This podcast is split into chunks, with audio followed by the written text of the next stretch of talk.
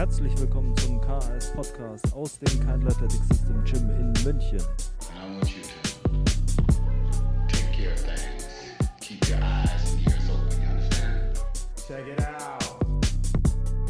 Willkommen zur nächsten Folge des K A S Podcasts. Mein Name ist Sebastian Kaindl von Kaindl Athletic System und ich freue mich, dass du wieder dabei bist.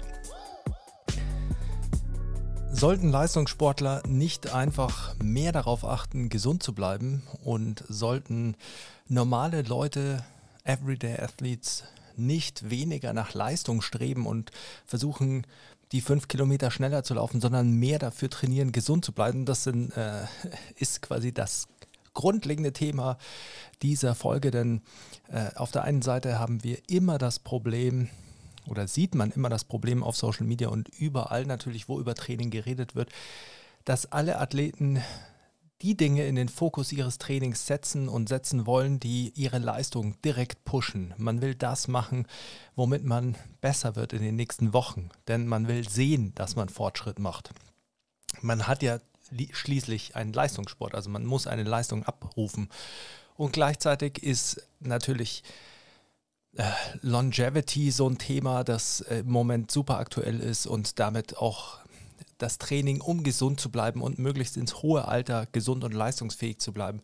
Und äh, dann wird da natürlich viel darüber geredet, dass man bestimmte Dinge nicht macht oder nicht machen sollte im Training, damit man gesund bleibt. Jetzt ist einfach die Frage heute, was genau sollte man beachten? Wie ist mein Stand dazu und wo sind vielleicht die Probleme, die die einzelnen Seiten nicht betrachten, und wieso sehen wir hier bei Kaindl Athletic System eigentlich das Training als immer das Gleiche und immer den gleichen grundlegenden Prinzipien folgen, nur einfach äh, orientiert an dem, was quasi die Zielsetzung der einzelnen Leute ist, also was die Zielsetzung der Everyday Athletes und der Athleten ist.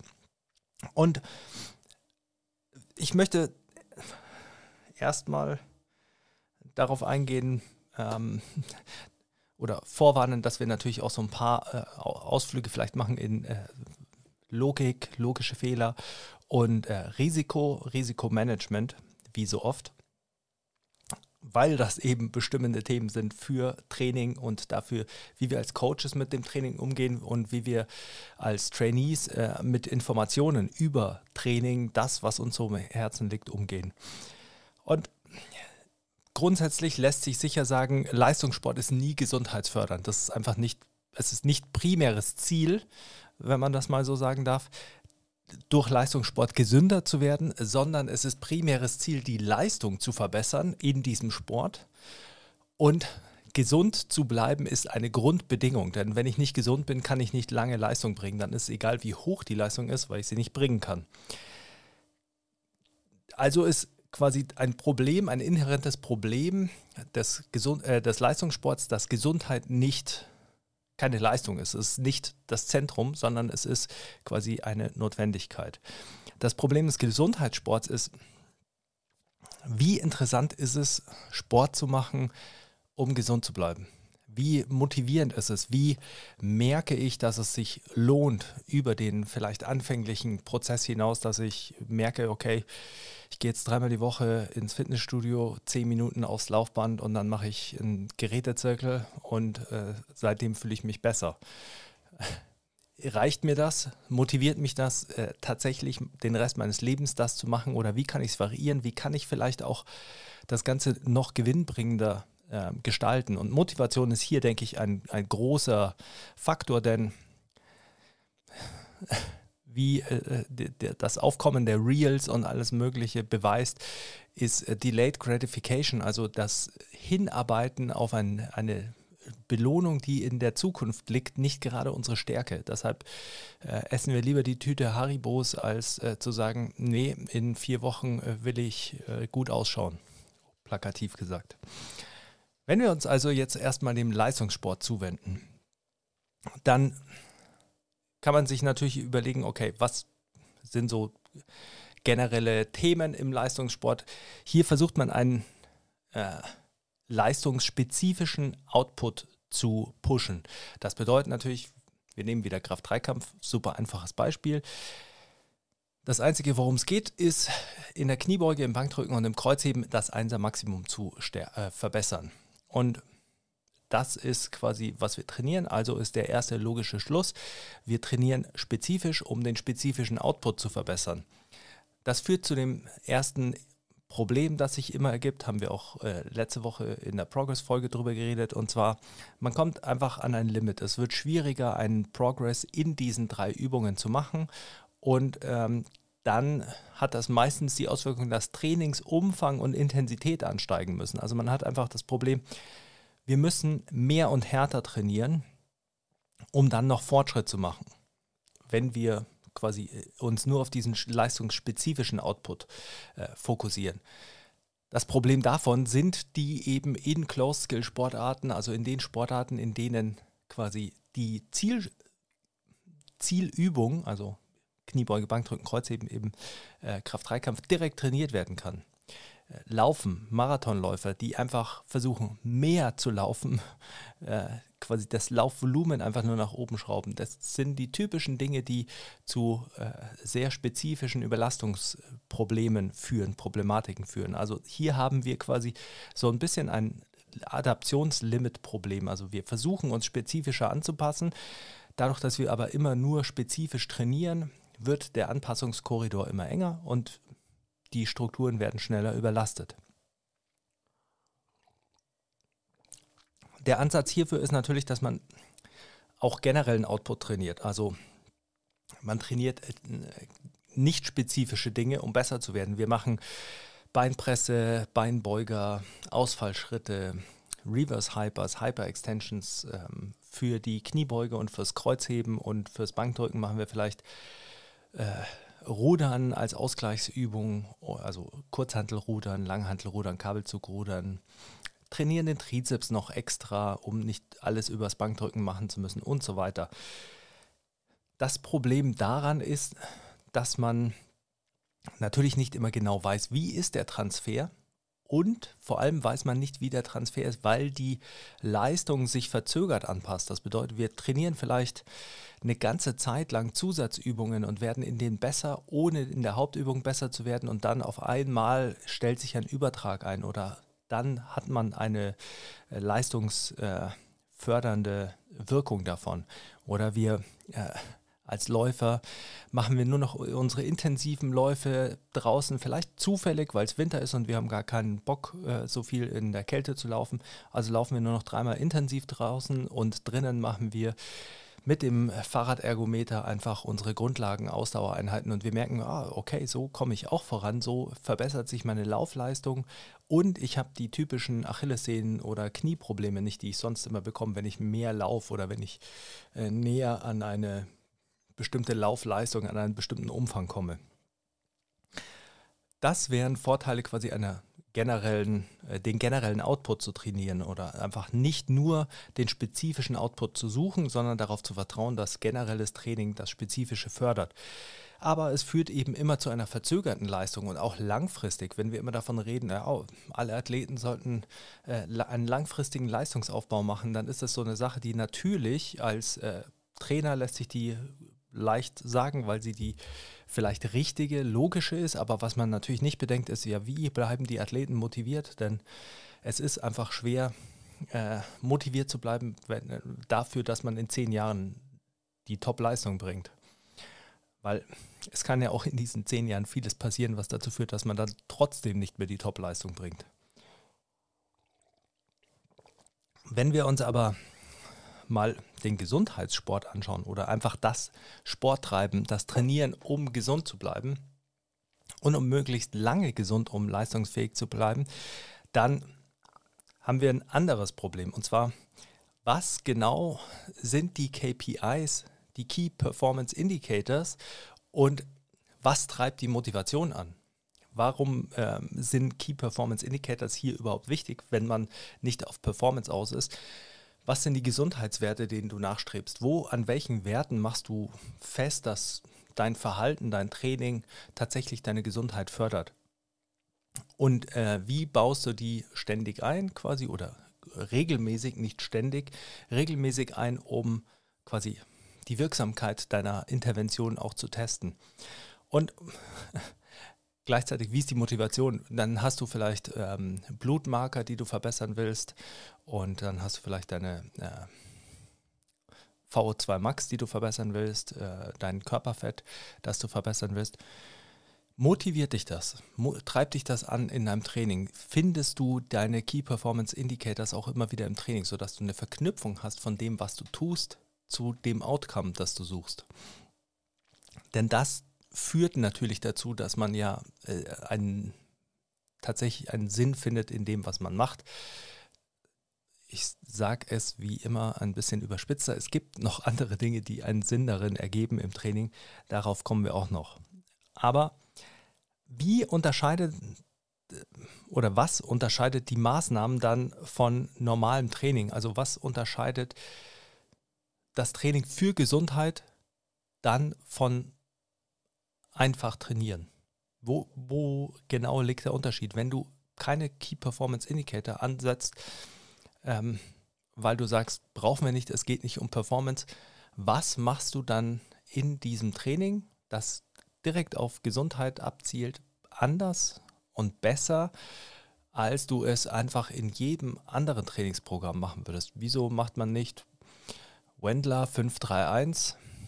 Muss man ja nicht mal Kniebeugen machen, wenn man nicht will. Und äh, macht Wendler fünf drei eins mit Bulgarian Split Squats statt Kniebeugen und Staggered Stance A D Ls statt Kreuzheben oder Hip Thrusts statt Kreuzheben, und geht dazu zweimal die Woche äh, Zone zwei Cardio machen. Warum ist das nicht besser als ein gesundheitsfokussierter Ansatz? Weil hier hätte man ja einfach einen leistungsfokussierten Ansatz, weil es geht ja darum, diese drei Übungen zu verbessern, in denen man diese festgeschriebene Progression hat, und den Rest zu switchen. Was ist daran schlechter?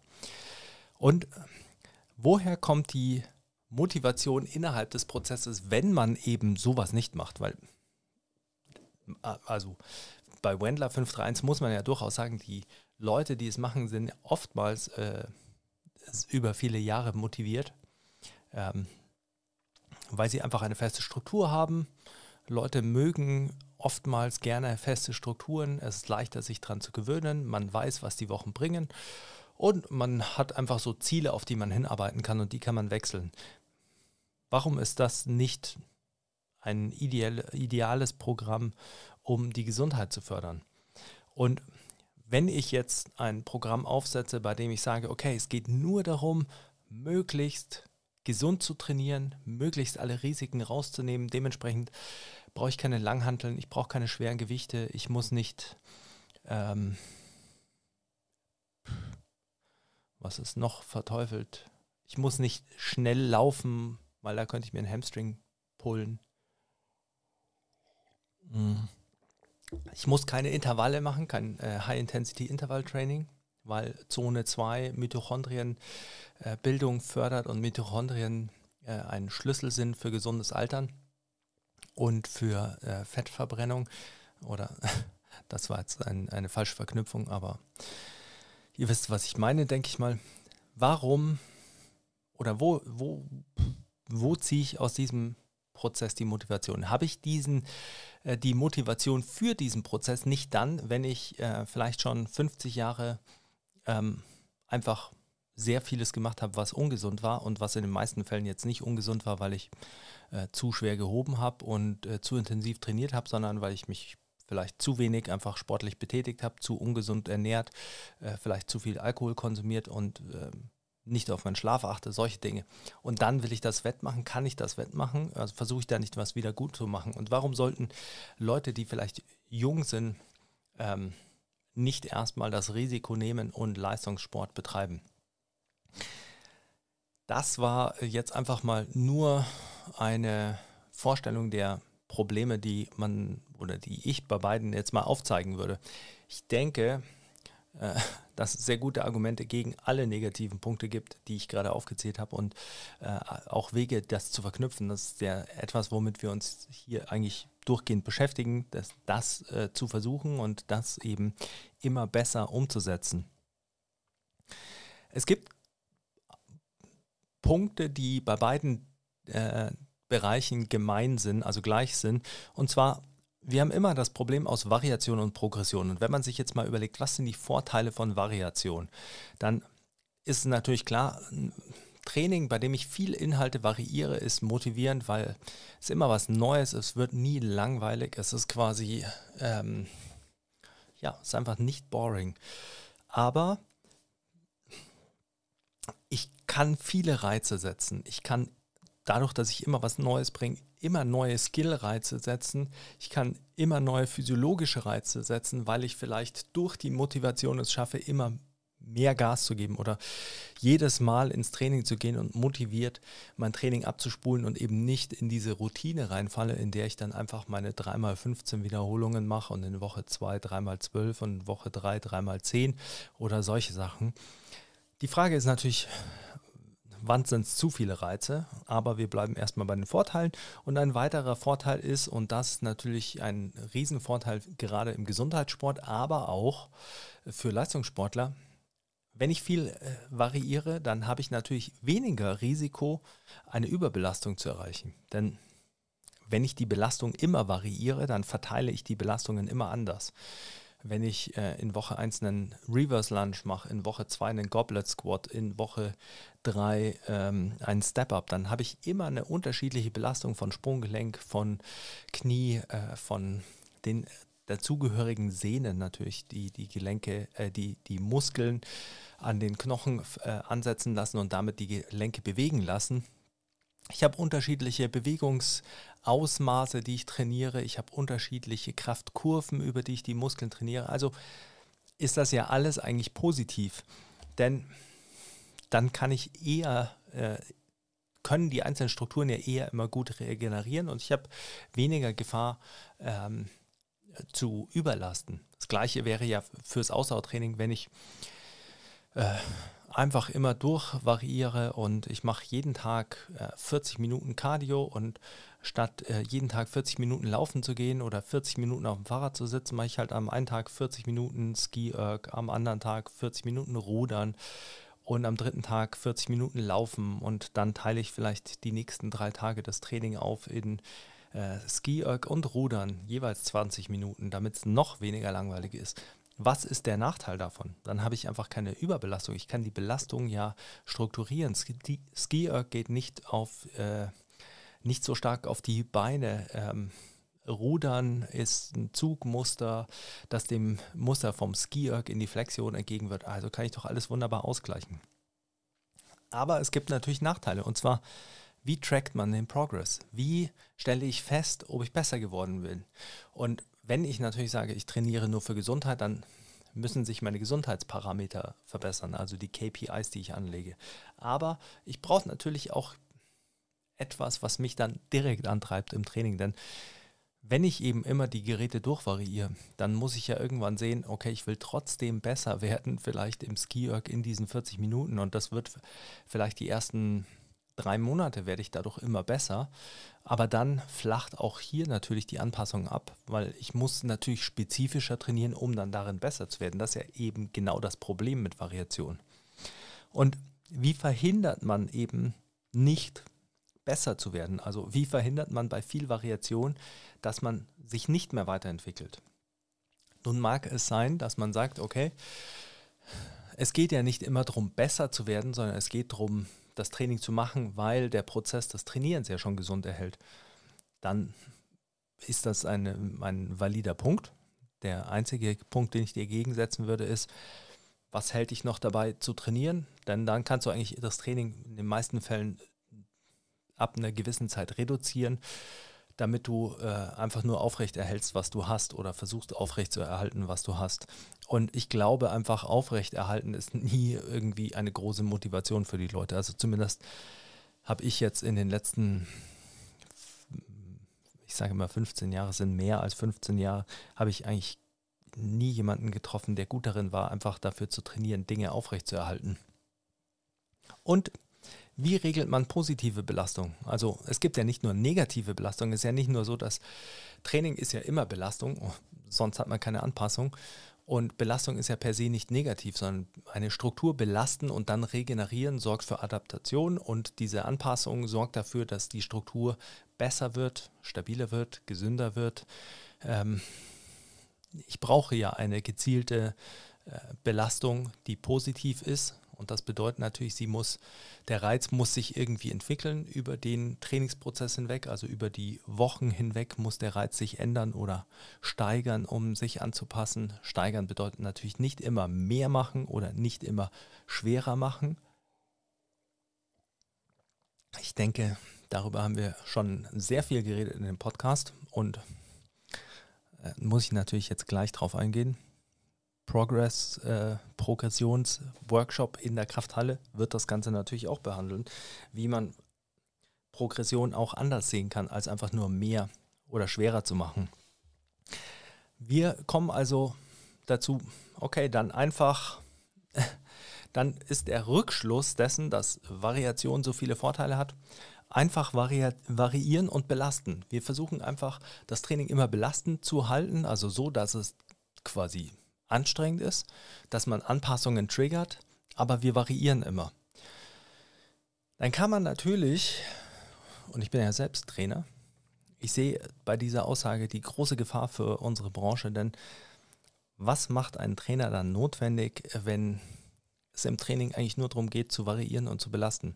Sind wir dann einfach nur da, um einen Raum zu haben, in dem man trainieren kann, und den sperren wir auf und dann entertainen wir und äh, motivieren vielleicht, wenn an dem Tag äh, die Motivation nicht so hoch ist, durch ein bisschen Anschreien und Jubeln? Oder ähm, was ist dann die Rechtfertigung für uns? Die meisten werden natürlich sagen, Bewegungen lernen. Wir sind dafür da, wir sind Profis darin, Leuten zu, beizubringen, Übungen richtig auszuführen, vielleicht auch die richtigen Übungen für sie auszuwählen.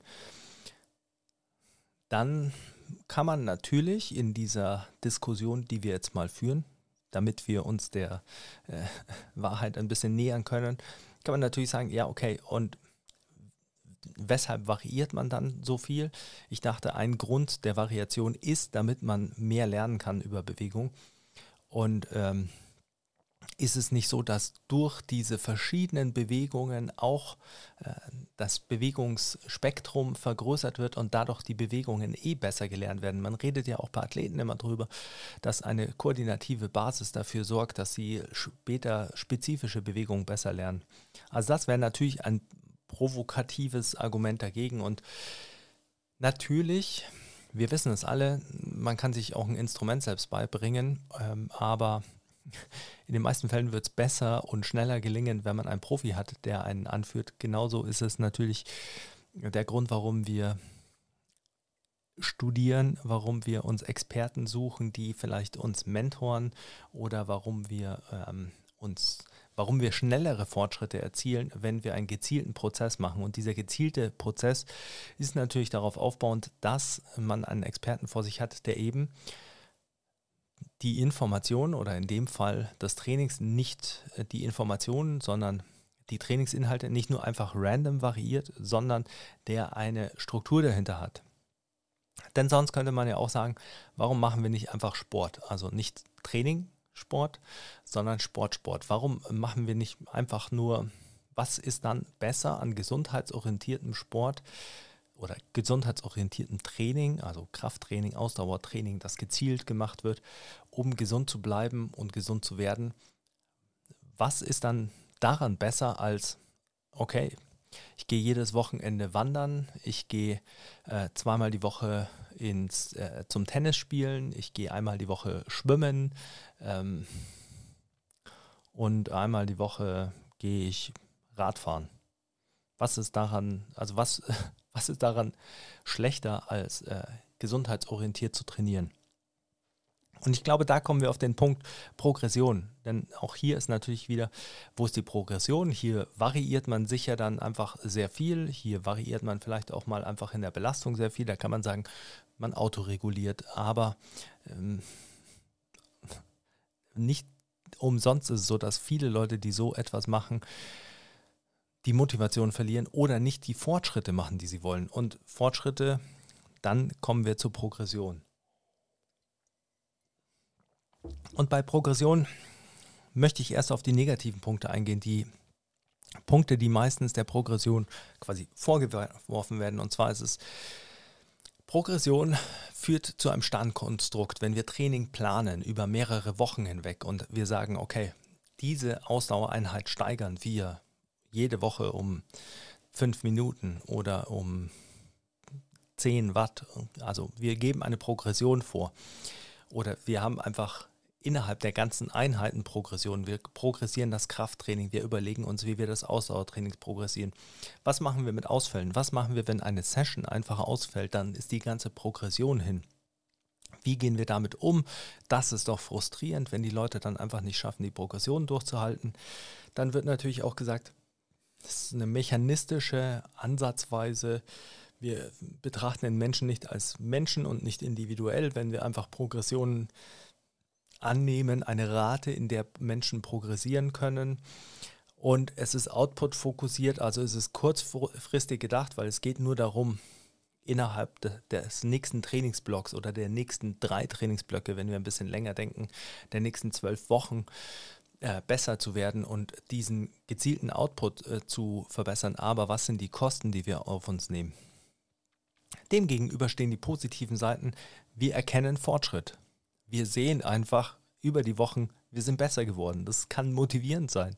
Wenn wir an Woche eins drei Klimmzüge schaffen und in Woche acht schaffen wir einfach mal drei mal fünf Klimmzüge, dann glaube ich, äh, sind das, ist das eine Sache, die dazu führt, dass man einfach mehr Bock hat aufs Training, weil man sich denkt, okay, ich mache Fortschritt, es lohnt sich, es ist nicht einfach nur Zeit, die ich investiere in äh, etwas, was mir grundlegend Spaß macht, sondern es ist etwas, was mich auch noch besser macht. Und ich sehe, dass ich mein Körpergewicht vielleicht besser bewegen kann, vielleicht auch quasi ein Abbild dessen, dass ich mehr Muskeln habe in Relation zum Fett als vorher, solche Sachen. Es ist auch eine Progression oder ein strukturierter Trainingsprozess sind natürlich auch eine Maßnahme, die uns erlaubt, Probleme zu analysieren.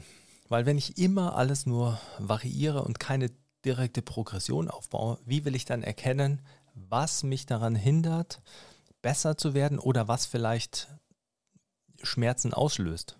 Vielleicht gibt es immer wieder eine Bewegung, ein, äh, eine Übung, ein Bewegungsmuster, das ich auf eine bestimmte Art und Weise mache und dann löst es einen Schmerz aus. Dadurch, dass ich aber jede Einheit die äh, Belastung verändere, also die Wiederholung, die Sätze, vielleicht die Methode äh, und die Übung, wie will ich einen Rückschluss ziehen? Ich habe nie eine starre Welt und dementsprechend kann ich nie einen Rückschluss ziehen. Ein, eine Progression, also eine Progression kann ich ja nur aufbauen, wenn ich eine gewisse Struktur im Training habe, also wenn das Tra- Training von Woche eins zu Woche drei äh, ähnlich aufgebaut ist, muss ja nicht genau gleich sein, aber ähnlich, dann lässt sich natürlich auch analysieren, okay, in Woche zwei gingen die Probleme im Unterkörper los. Was haben wir davor gemacht? Woran könnte es gelegen haben? Es ist also ein gezielter Prozess. Das bedeutet, man formuliert ein Ziel, man formuliert einen Weg dahin und ähm, das kann natürlich motivierend sein. Es kann ähm, auch dazu führen, dass man Druck verspürt, das wäre natürlich negativ, dass man Druck verspürt, dieses Ziel erreichen zu müssen, aber in den meisten Fällen ähm, würde ich sagen, selbst wenn man ein Ziel nicht erreicht und bis dahin gut trainiert hat, dann hat man Fortschritt gemacht und dann ist man damit zufrieden und dann denkt man sich, okay, im nächsten Block erreiche ich vielleicht das Ziel. Also ein gezielter Prozess kann ja schon durchaus motivierend sein.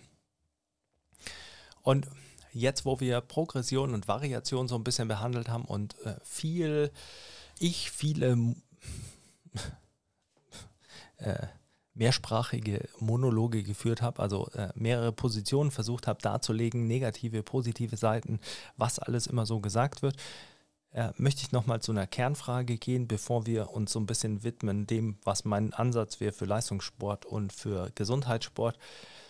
Und zwar ist die Frage, wo setzt man ungesund an? Also weil wir sagen immer, okay, ähm, keine Ahnung, Kraftsport ist ungesund, ist schlecht, äh, nimmt mir Beweglichkeit, äh, macht meine Knie kaputt, äh, wenn ich zu viel Kniebeugen mache oder macht meinen Rücken kaputt. Ähm, Laufen Äh, Marathonlaufen ist auch ungesund, weil man äh, ein Osteoporose-Risiko steigert, äh, weil ich natürlich äh, die Gefahr habe, wenn ich es äh, ambitioniert angehe, also leistungsbezogen angehe, dass ich ein Belastungsasthma entwickle oder dass ich ähm, mir ein Herzproblem äh, anlaufe, quasi antrainiere. Das ist alles ungesund. Die Frage ist, wo, wo zieht man die Grenze? Dann sagt man dann auch, okay, man geht auch nicht mehr Skifahren, weil beim Skifahren ist die Wahrscheinlichkeit, sich äh, am Knie zu verletzen, unglaublich hoch.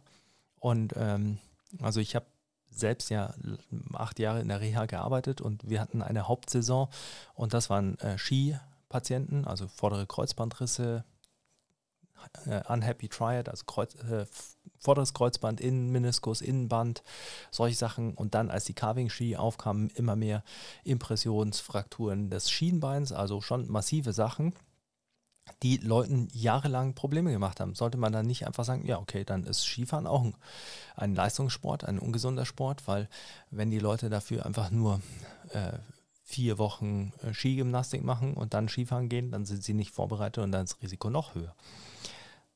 Was ist mit Fußball? Ähm, sollten wir gerade Freizeitkicker verbieten, denn äh, die sind meistens ja nicht unbedingt konditionell super drauf vorbereitet auf die Anforderungen im Spiel, dann werden sie hinten raus müde, dann passieren vielleicht äh, eher Verletzungen oder auch äh, eher ein paar Blutgrätschen, die so nicht sein sollten, die dann andere verletzen. Sollten wir also Fußball rausnehmen, dann über Heben und Marathon haben wir schon geredet. Sollten wir da die Grenze ziehen? Wo ist die Grenze beim Laufen, wo wir sagen, bis dahin ist es gesund und ab da wird es ungesund? Wo ist die Grenze beim Krafttraining, wo wir sagen, bis dahin ist es gesund und bis dahin ist es ungesund? Also ich glaube, diese, diese Definition von ungesund ist nicht so einfach und ist nicht... Ähm, ist das keine absolute Grenze, sondern es hat ja immer sehr viel damit zu tun, Ähm, wie man sein individuelles Risiko bemisst und wie man auch eben für sich selbst festlegt, dieses Risiko ist es mir wert. Das ist es mir wert, den Zugewinn, den ich vielleicht an, in meinem Leben habe.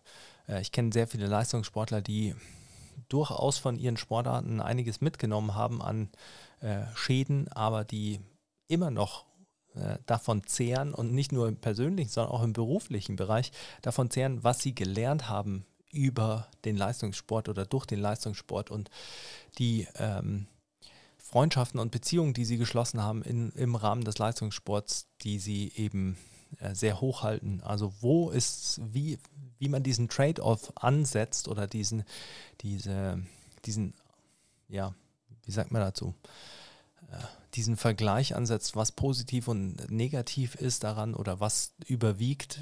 Ich glaube, das ist eine Sache, die nicht so absolut festzulegen ist und die vielleicht auch von uns Trainern nicht einfach absolut festgelegt werden kann und sollte, sondern vielleicht sollten wir einfach nur sagen, okay, dadurch erhöhst du Risiken, dadurch senkst du Risiken.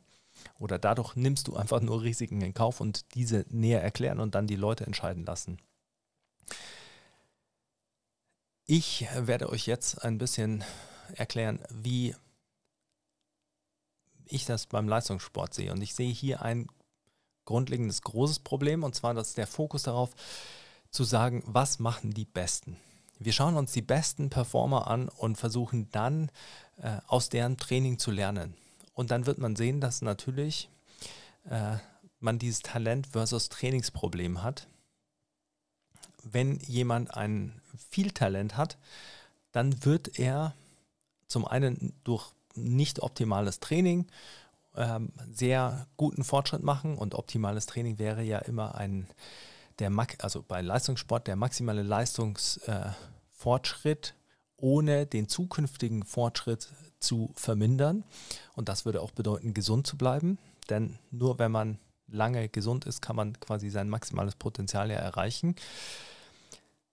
Das bedeutet also, man hat zum einen nicht optimales Training, das sehr gute oder überdurchschnittliche Resultate produziert und dann sehr schnell als optimales Training missinterpretiert werden kann, weil es diese, ähm, diese Resultate erzielt. Und das ist natürlich das große Problem, wie will man das ähm, erkennen oder differenzieren können. Und eine Frage ist natürlich, wie, wie lange ist die Lebenszeit des Athleten? Denn in vielen Bereichen, es kommt immer so ein bisschen darauf an, was der Peak in dieser Sportart ist, aber in vielen Bereichen hat man natürlich so um das Alter zwischen zwanzig und vierundzwanzig so einen Peak. Und wenn die Leute da hinkommen und massive Leistungen bringen und dann nach zwei Jahren wieder weg sind, dann weiß man vielleicht, okay, vielleicht wären sie zu diesem Zeitpunkt eh schon sehr gut gewesen und hätten dann später ihre Leistung noch weiterentwickeln können. Deswegen würde ich eben immer den Blick eher darauf richten, zu sagen, was machen die besten Coaches? Denn bei den besten Coaches, da hat man wenigstens einen Durchschnitt der Leute. Auch hier hat man ein Selektionsproblem. Das bedeutet, je besser ein Coach ist, desto mehr Zulauf bekommt er natürlich und desto höher ist die Wahrscheinlichkeit, dass er oder sie ähm, viel Talent hat. hat, aus dem er auswählen kann oder sie auswählen kann. Das ist ein Problem, dass man an den, oder was heißt ein Problem? Das ist eine Sache, die man an den amerikanischen Colleges sieht. Hier ist es eben oft so, dass die Programme, die die Colleges aufsetzen, um die Leistung der Athleten zu fördern, mehr einer genetischen Selektion gleichen als der Entwicklung der einzelnen Athleten, weil die halt einfach sagen, okay, es kommen genügend Leute mit sehr viel Talent nach, wir brauchen jetzt in den nächsten vier Jahren, also typische College-Karriere, brauchen wir eine hohe Leistung.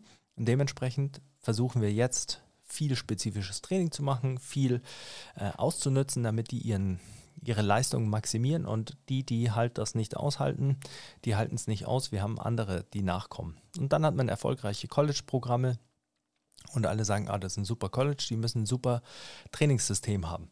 Falscher Rückschluss natürlich. Aber wenn man sich dann anschaut, wie zum Beispiel Leichtathletik-Coaches oftmals eben mit weniger Talent umgehen müssen und schauen müssen, wie sie Training dann eben individualisieren und die Belastung regulieren, damit die Leute ihnen eben nicht einfach kaputt gehen, sondern lange genug trainieren können, um bestmögliche Leistungen zu bringen. Dann kann man hier eben schon einen Fokus darauf legen, was sind so die Best Practices, was sind vielleicht die Schnittmengen von verschiedenen Coaches, die unterschiedliche Ansätze haben. Wie gleichen sich bestimmte Dinge, wie gleichen sich die Strukturen, die Trainingsstrukturen? Warum äh, gibt es bestimmte Trainingssplits, die sich durchsetzen oder warum bestimmte Aufteilungen, warum bestimmte Blockgestaltungen in der Periodisierung? Und wie lösen diese Coaches Probleme, die alle immer haben? Äh, interessantes Beispiel äh, bei Problemlösung fand ich immer Henk Reinhoff, Sprintcoach, äh, Legende würde ich sagen, aus den Niederlanden. Der hat, äh, die haben natürlich auch das Problem schlechtes Wetter, nicht gerade optimal für Sprinten, äh, keine langen Sommer, keine großen Outdoor-Trainingsmöglichkeiten. Der hat äh, teilweise äh, Temporuns in äh, Shopping-Malls gemacht, weil dort halt im Winter geheizt wurde und die Strecke da war. Ähm, also wie kann man Probleme lösen? Und das war jetzt nur ein praktisches, organisatorisches Problem, aber wie kann man zum Beispiel Probleme lösen? Wie verhindern äh, gute Marathontrainer vielleicht, dass die Leute immer Überlastungsschäden bekommen? Wie strukturieren sie das Training? Wie kommt es zu diesen achtzig zwanzig Aufteilungen im Ausdauersport, die man oft findet, und was steckt dahinter? Was sind vielleicht die ähm, Struktur, strukturellen Probleme? Und damit meine ich jetzt nicht körperlich strukturellen, sondern den, auf den Trainingsprozess bezogenen strukturellen Pro- Probleme, die gelöst werden durch bestimmte Sachen.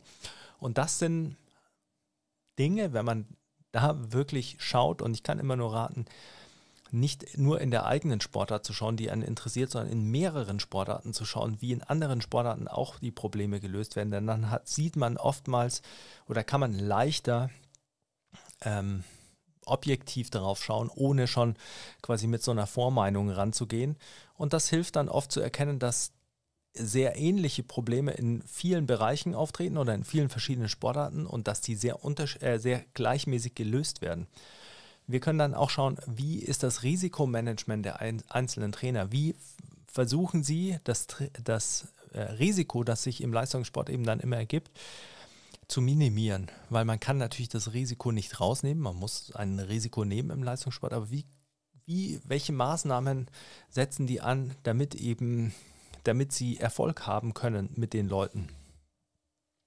Und ähm, in den meisten Fällen ist das natürlich im Leistungssport das Ergebnis des Ganzen, dass man einen langfristigen, eine langfristige Entwicklung haben will. Denn man kann sicher sagen, auch im Leistungssport ist es so, dass man zehn Jahre Training braucht in einer Sportart relativ spezifisch, um äh, den Peak zu erreichen oder die beste Leistungsfähigkeit zu erreichen oder dahin zu kommen. Also man braucht schon eine lange Zeit, die man aufbauen muss, damit man äh, sehr gut wird.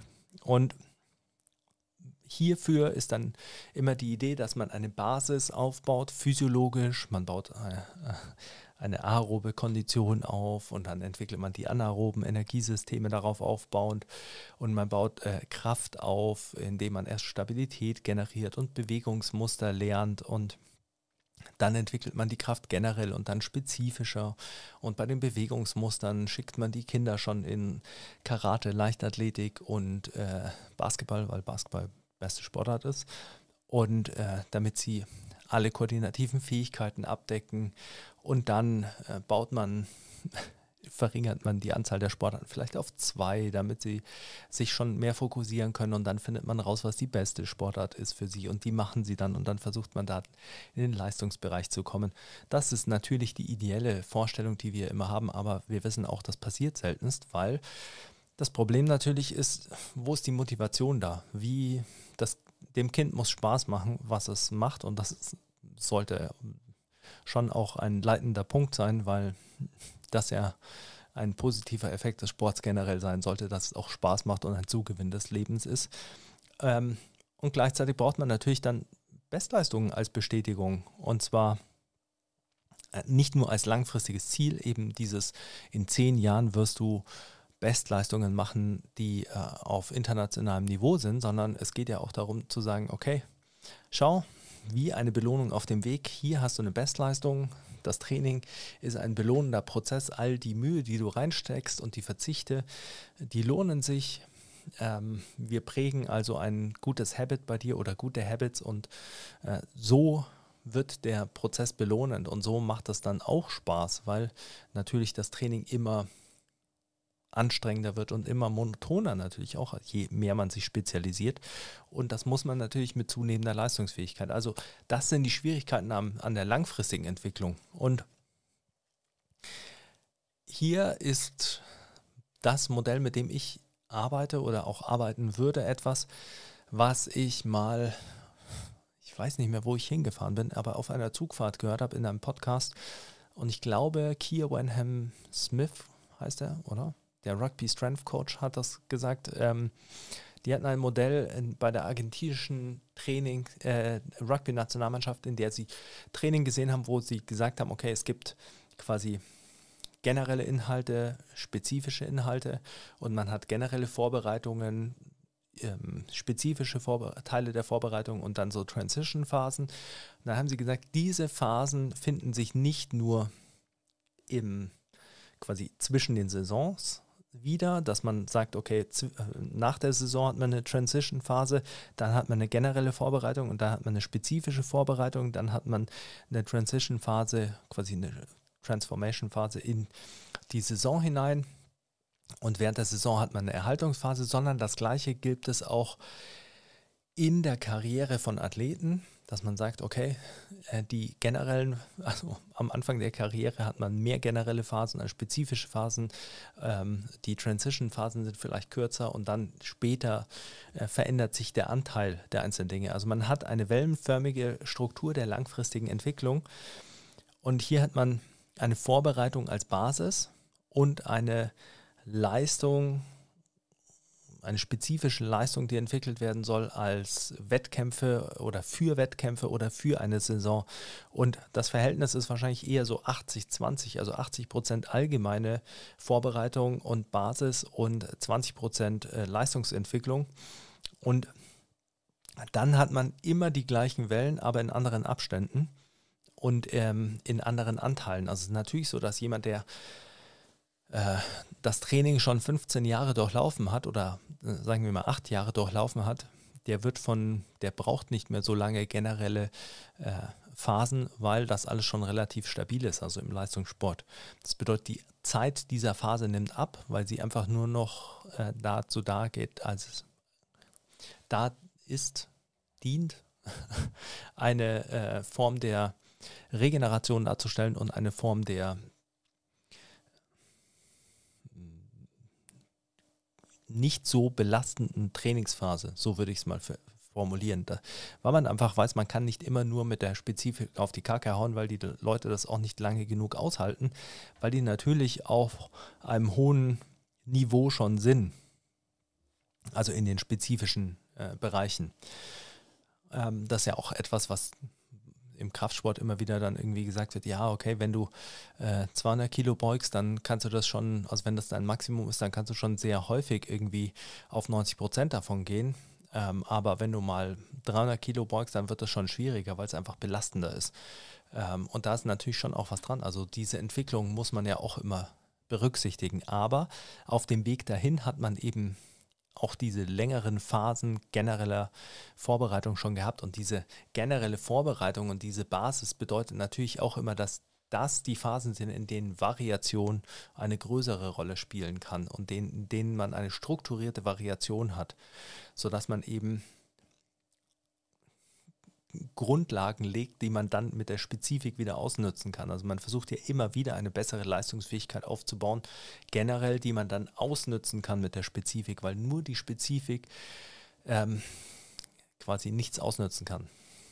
Ist quasi ein äh, Rückblick auf die Progress-Folge und Progressionen.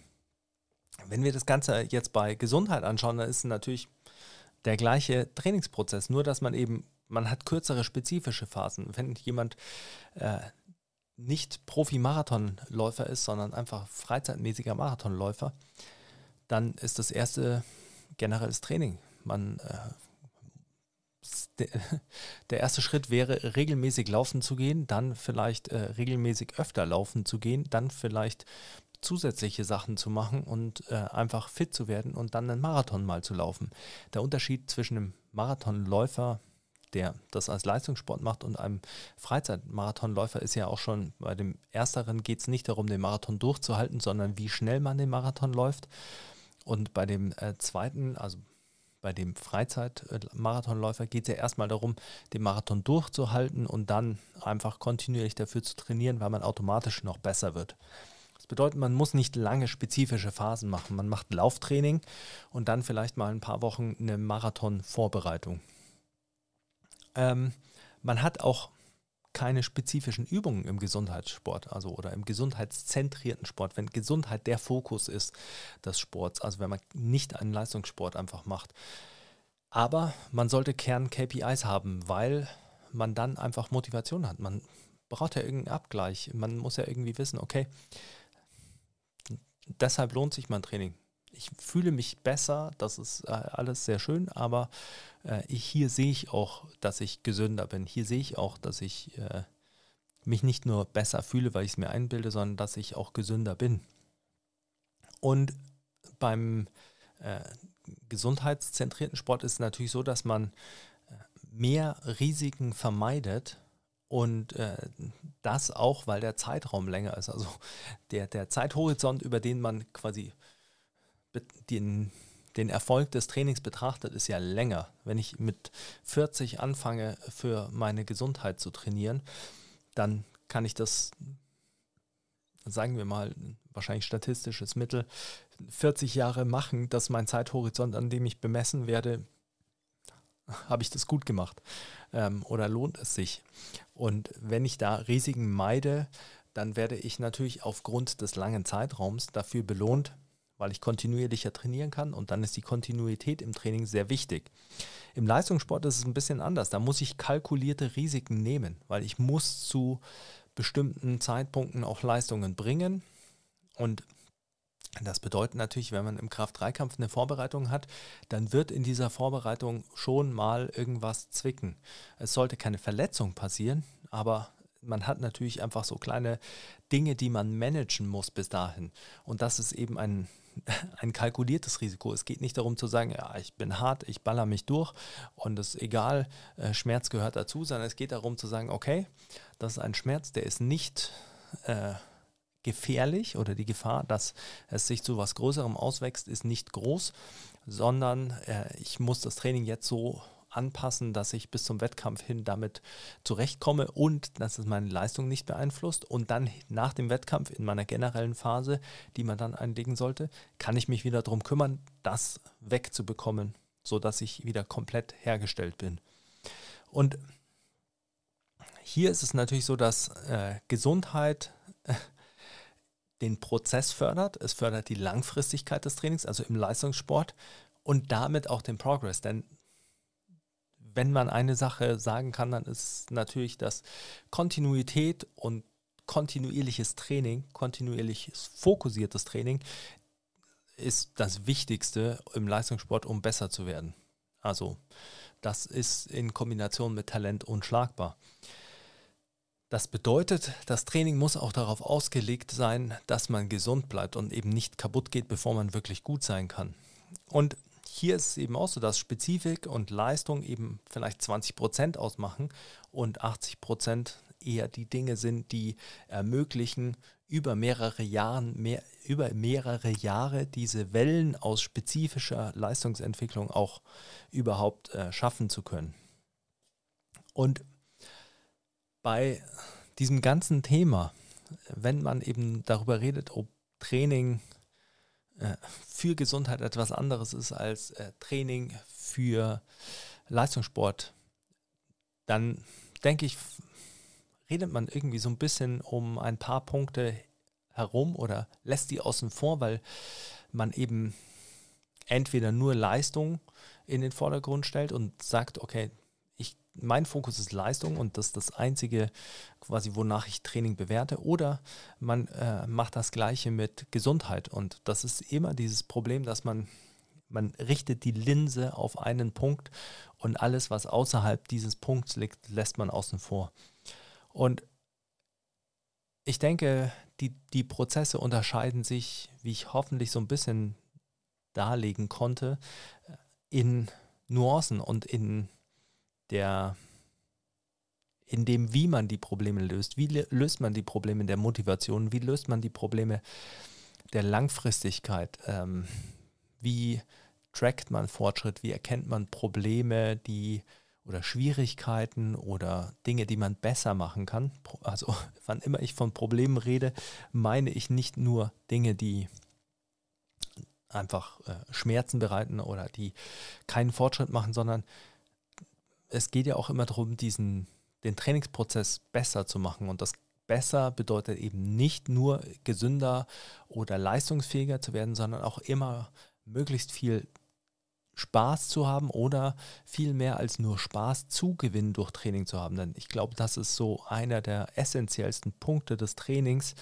Man sollte einen Zugewinn für das Leben daraus ziehen, denn nur dann wird es ein konstanter Lebensinhalt. Und wenn es ein konstanter Lebensinhalt wird, dann ist es auf jeden Fall schon etwas, was einen länger gesund hält, denn wir brauchen Bewegung und wir brauchen auch mentalen Ausgleich und all das sollte Sport natürlich irgendwie sein. Und Training ist einfach auch ein Lernprozess und zwar nicht nur ähm, ein Lernprozess darüber, wie man trainiert, sondern ein mentaler Lernprozess. Man lernt mit, ähm, man lernt beharrlich zu bleiben und quasi an konstant an Dingen zu arbeiten, die einem vielleicht nicht leicht fallen, und man äh, lernt mit Herausforderungen umzugehen.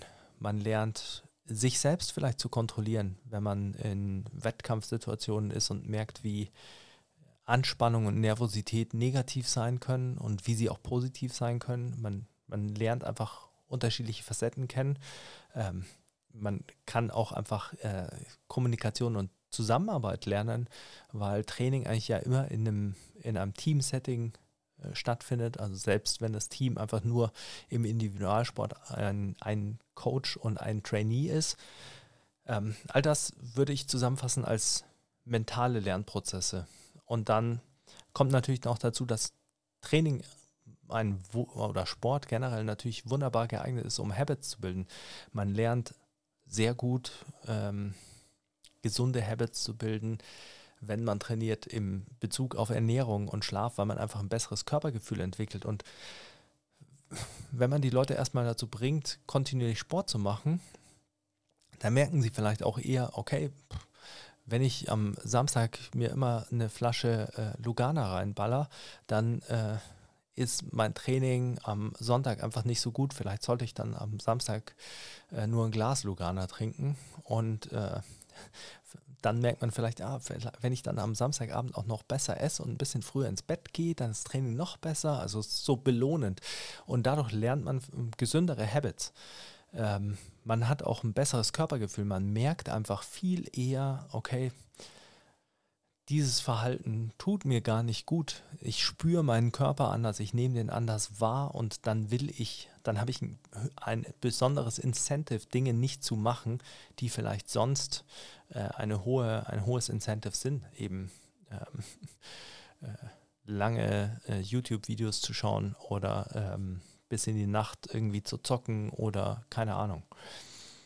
Dinge, die mich quasi direkt befriedigen würden, ähm, bekommen dann eine andere Konnotation, weil ich merke, dass ihre Auswirkungen nicht so positiv sind auf andere Dinge, die mir dann wichtig sind.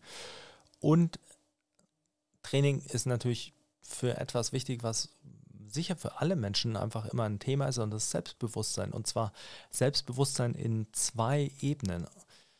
Wir können einmal ja sagen, unser Bewusstsein für uns selbst, also unsere Wahrnehmung unseres Körpers, unsere Gemütszustände, all das, denke ich, äh, schärft man durch Training, weil man sich in verschiedenen Situationen und auch in verschiedenen extremeren Situationen, eine harte Ausdauersession ist eine andere kontinuierliche Herausforderung, sich selbst zu man- man- managen, als eine Max-Effort-Kniebeugen-Session, bei der man sich managen muss, sich darauf quasi es schaffen muss, in einem Moment alles zusammenzunehmen an Konzentration, an Fokus für eine Wiederholung und sich selbst auch überwinden muss, vielleicht äh, unter dieses Gewicht zu gehen, sich das zuzutrauen, obwohl man nicht weiß, ob man es schafft.